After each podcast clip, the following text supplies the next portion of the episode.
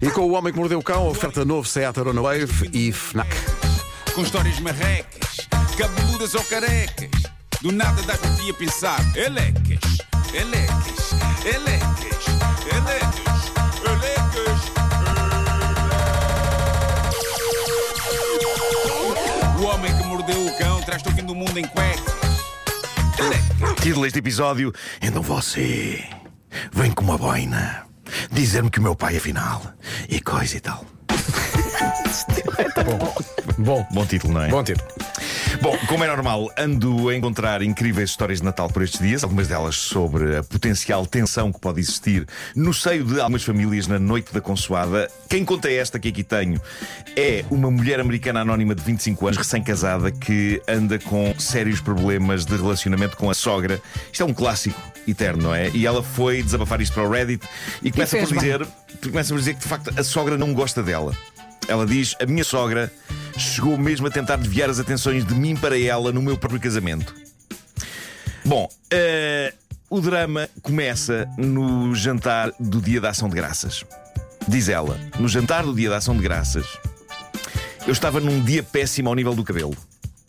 Quem nunca, não é? Lendário Bad Hair Day. Diz ela, por isso usei uma boina de cabedal que o meu marido me disse que me ficava mesmo bem. O jantar foi hostil, ainda mais do que em anteriores ocasiões, e depois do jantar o meu marido disse-me que a mãe lhe tinha dito que a antipatia toda foi por eu estar a usar aquele chapéu. Quando há uma guerra aberta entre sogra e noras, eu acho que qualquer coisa serve Sim, para cá, não qualquer é? coisa. Se não for a boina. Eu suponho que para uma sogra irritada, uma nora que vai de boina de cabedal para um jantar de família deve ser o suficiente. Sim. Se não, fosse, o sarinho montado. se não fosse a boina, era. Ela vem de grenar. Não, ela, ela existe. Então ela vem. Exato. Diz a rapariga que conta a história. Isto do chapéu foi claramente uma desculpa dela, como outra qualquer, para me tratar mal, e por isso eu disse à minha sogra que não iria passar o Natal com eles e depois bloqueei o número dela, bem como a página de Facebook. Isto é mesmo extremo. Paz na terra, malta. Estas pequenas embirrações pessoais, quando o mundo está em colapso, isto faz-me cada vez mais espécie. Bom, eh, diz, diz ela então que o marido, que não aprecia conflito, e isto é também um clássico, não é? O marido que está ali no meio, feito ao nu, a mediar, o marido pediu-lhe, pá, querida, vá, dá à minha família uma última hipótese, vem ao Natal para conseguirmos curar esta ferida aberta que há entre vocês. E ela diz que eh, ele também falou com a mãe. Ela diz, eh, ele disse à minha sogra que ela tem de ser simpática comigo, tem de me tratar como parte da família que sou e que se eu me sentisse mal recebida no Natal, como me senti na ação de graças, tanto eu como ele não voltaríamos a eventos futuros de família e que ela o iria ver muito menos. Pronto, ok. Ele ali do lado da mulher, não é? A tomar, a tomar uma posição. Diz ela: Eu percebo que o casamento tem a ver com compromisso e eu entendo perfeitamente que ele não queira cortar relações com a própria mãe, mas no meu caso, não desejo envolver-me com aquela senhora mais do que tiver que ser.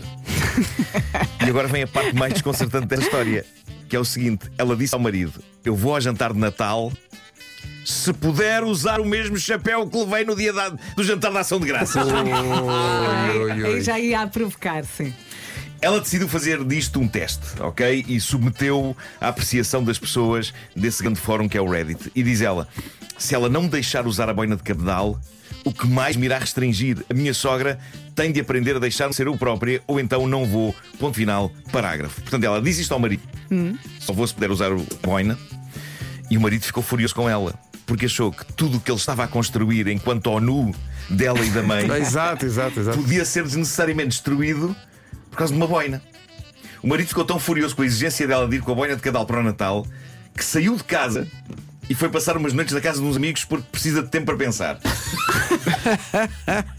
Já ela diz que não cede. Se é para ir ao jantar de Natal é com a boina de cabedal, até rima. Se é para ir ao jantar de Natal é com a boina de cabedal. Eu acho que ele devia acabar com ela e com a mãe.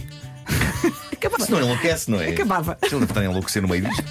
Mas, mas, mas isto é importante para ela, ok? É uma declaração e ela não volta atrás. O marido sabe que a boina vai irritar a mãe. E estamos nisto. Portanto, ela foi ao lendário fórum do Reddit, que dá pelo nome de Am I the Asshole, para ver se estava a ser a besta nesta história de usar a boina no Natal. E o que se vê é que geralmente no Reddit a coisa pende sempre para um lado ou para o outro, mas aqui deu certo porque as opiniões dividiram-se de uma forma acesa. Uma das pessoas disse: Epá, é uma reunião de família.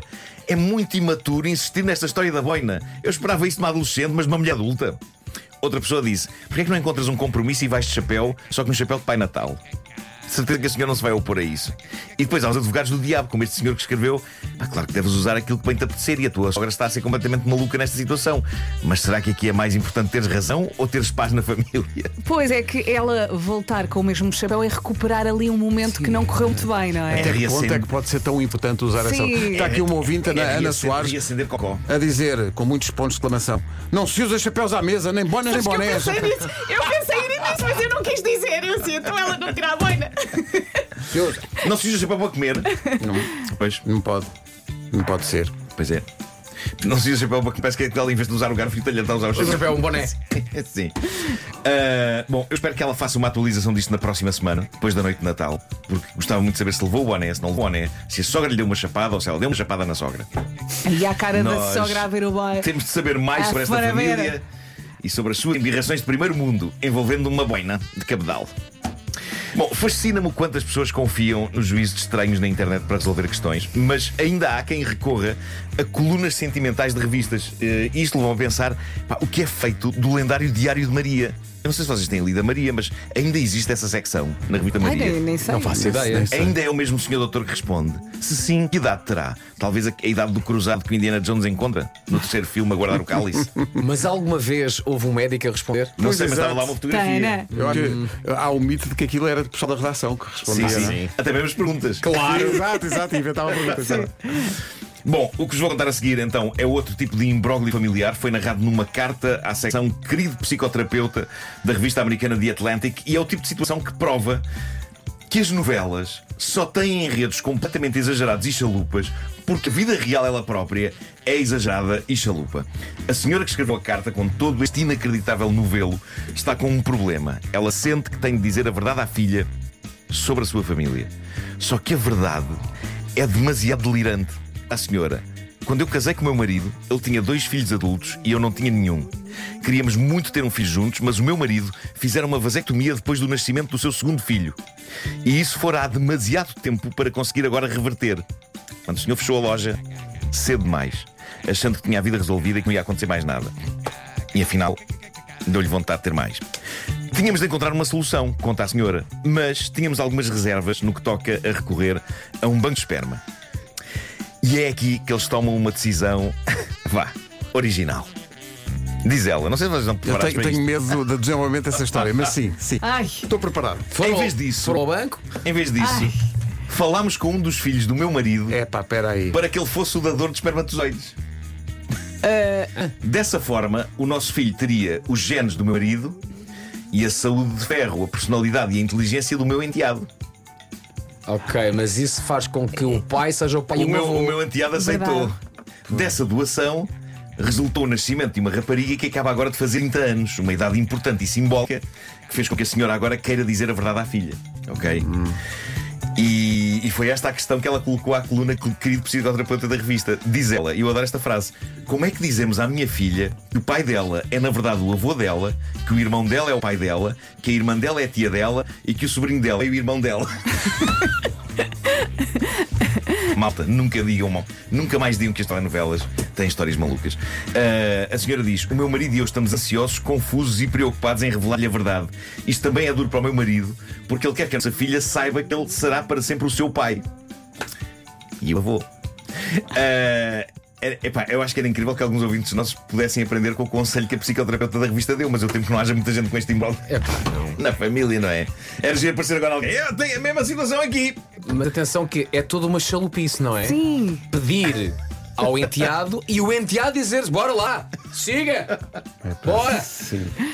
Na altura pareceu uma boa ideia, mas pronto, o fruto de- de- dessa questão é uma rapariga que não sabe de nada, tem 30 anos E que não tem e que culpa de está, nada, não está é? Claro. prestes a levar com uma, uma verdade assim nas fuças. A terapeuta da revista, Laurie Gottlieb, respondeu. "Ahm, ao pensar como ter uma conversa sincera com ela sobre isto, tenham em mente que há duas verdades que a vossa filha vai ter de absorver em simultâneo. Primeiro, que a pessoa a quem ela chama irmão é o pai biológico dela, e segundo, que as pessoas a quem ela chama pais enganaram-na durante 30 anos.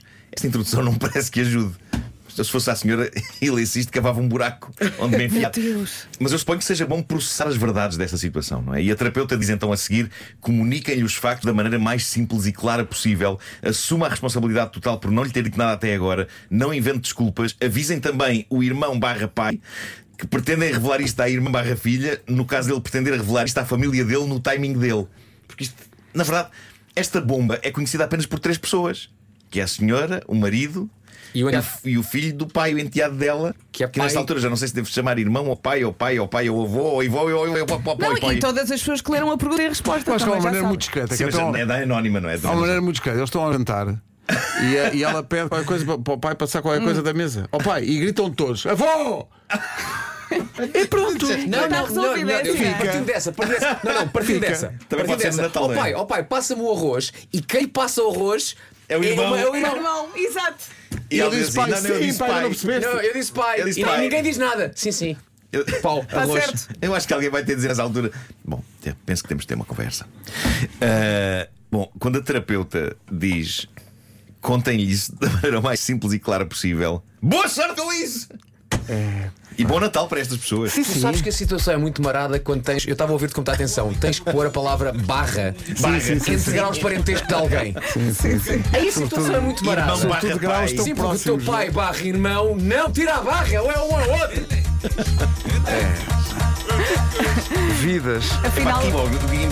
Eles devem ter tomado esta decisão na altura e depois pensaram: um dia a gente conta-lhe. sim, isso depois E de resolve. repente ela está é? com 30 anos e pensam: se calhar é agora que temos que dizer. Calhar é agora dizer. Sabes que durante muito tempo sempre ouvi dizer que havia uma frase que era que nunca na vida podes dizer que é hum, e se abríssemos um bar? Toda a gente acha que isso é boa ideia, até perceberem que não é. Exato. Claro. E isto ultrapassa. Não, isto ultrapassa muito. Isto ultrapassa. E se abríssemos um bar? Não, não, não, isto ultrapassa. Eu gostava que tivesse os teus genes. Então, se pedíssemos ao. Olha, e se pedíssemos ao teu filho? Hum? Porque assim o teu filho. E o passa- filho? O filho, o filho, está, num, sim, está cheio de vigor e cheio de stamina, Sim. vai, fazer- vai dizer que sim. Só que daí a 30 anos. O Homem que Mordeu o Cão é uma oferta FNAC, melhores presentes deste Natal na FNAC e em FNAC.pt e novo Seat Arona Wave, agora com oferta aliciante pelo seu carro usado. Saiba mais em seat.pt.